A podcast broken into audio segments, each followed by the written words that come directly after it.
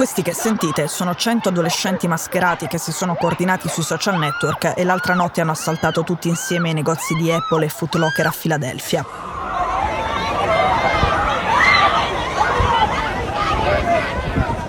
Questi invece sono i tafferugli scoppiati nella centralissima Oxford Street di Londra ad agosto tra la polizia inglese e decine di adolescenti che volevano saccheggiare un paio di negozi di vestiti sportivi.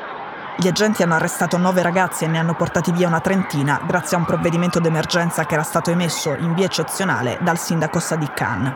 Un provvedimento che permetteva alla polizia di prendere una persona di peso e allontanarla da quella specifica zona di Londra.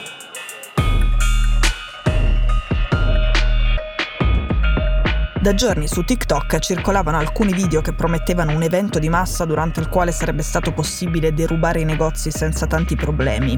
Gli adolescenti si erano fatti convincere e si erano radunati in Oxford Street, la strada dello shopping, pronti ad approfittare della mischia. I video su TikTok avevano tutti lo stesso tag, Oxford JD Robbery, la rapina del negozio JD a Oxford Street. C'era anche una specie di manifesto dell'evento che suggeriva di portarsi un passamontagna per non farsi riconoscere dalle telecamere di sorveglianza e poi un paio di guanti per non lasciare impronte e raccomandava partecipate soltanto se siete in grado di correre.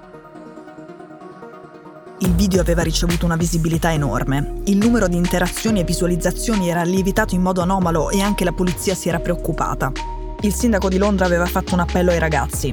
Non partecipate a questa cosa senza senso. E aveva dato agli agenti per 48 ore il potere di intervenire per disperdere in modo preventivo gli assembramenti di potenziali saccheggiatori.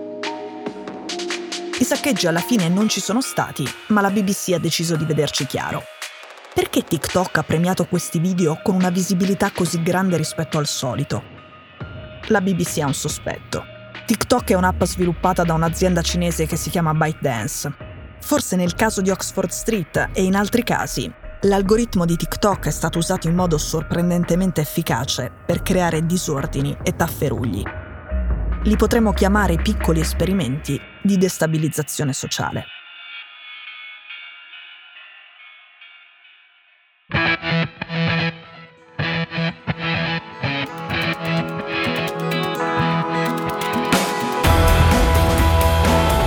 Sono Cecilia Sala e questo è Stories.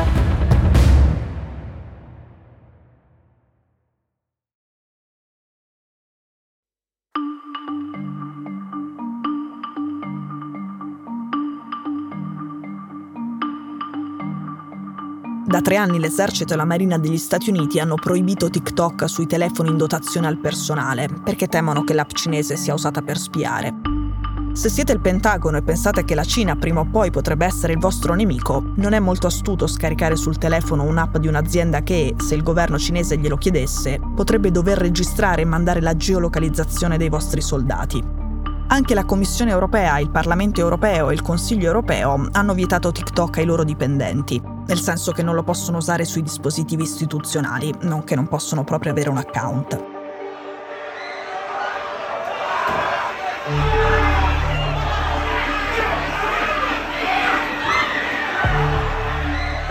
Torniamo ai tafferugli. La BBC sospetta che l'algoritmo cinese abbia contribuito a gonfiare anche altri casi e abbia giocato ad accendere rivolte. Febbraio una protesta alla Rainford High School, un liceo nella zona di Liverpool, una protesta contro una regola sulla lunghezza obbligatoria delle gonne indossate dalle studentesse, si è propagata su TikTok con la velocità di un fulmine. Nel giro di 72 ore, 60 scuole si sono unite alla protesta. Nel giro di una settimana le scuole sono diventate 100. La rabbia degli studenti è salita in fretta di livello, alcuni hanno sfondato delle finestre, hanno bruciato alberi, hanno picchiato insegnanti e la polizia è intervenuta. Il 27 giugno un poliziotto francese ha ammazzato un 17enne, Nail Marzouk, a Nanterre, alla periferia di Parigi.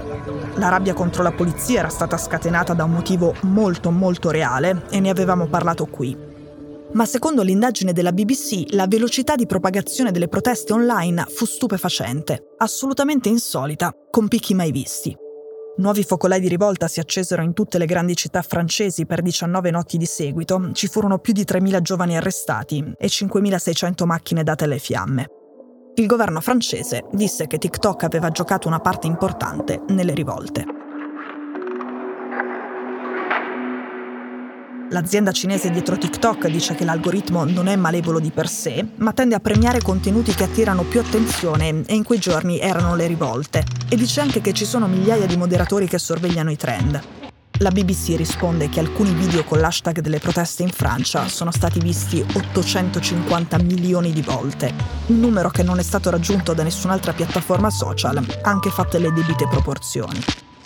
La BBC ha intervistato alcuni ex dipendenti di TikTok in forma anonima che paragonano questi casi di diffusione di contenuti che normalmente non sarebbero raccomandati ai grandi incendi nei boschi e sostengono che l'app non intende affatto mettere un freno a questa velocità di propagazione, perché è fatta proprio per questo, creare contenuti che si diffondono in un baleno, come Oxford Street. Ora, deve essere interessante per i cinesi che lavorano per TikTok osservare questi picchi di rabbia improvvisi e contagiosi. E questa facilità del contagio potrebbe spiegare perché c'è un grande paese che ha deciso di isolare il proprio spazio internet e i propri social network dal resto del mondo. È la Cina.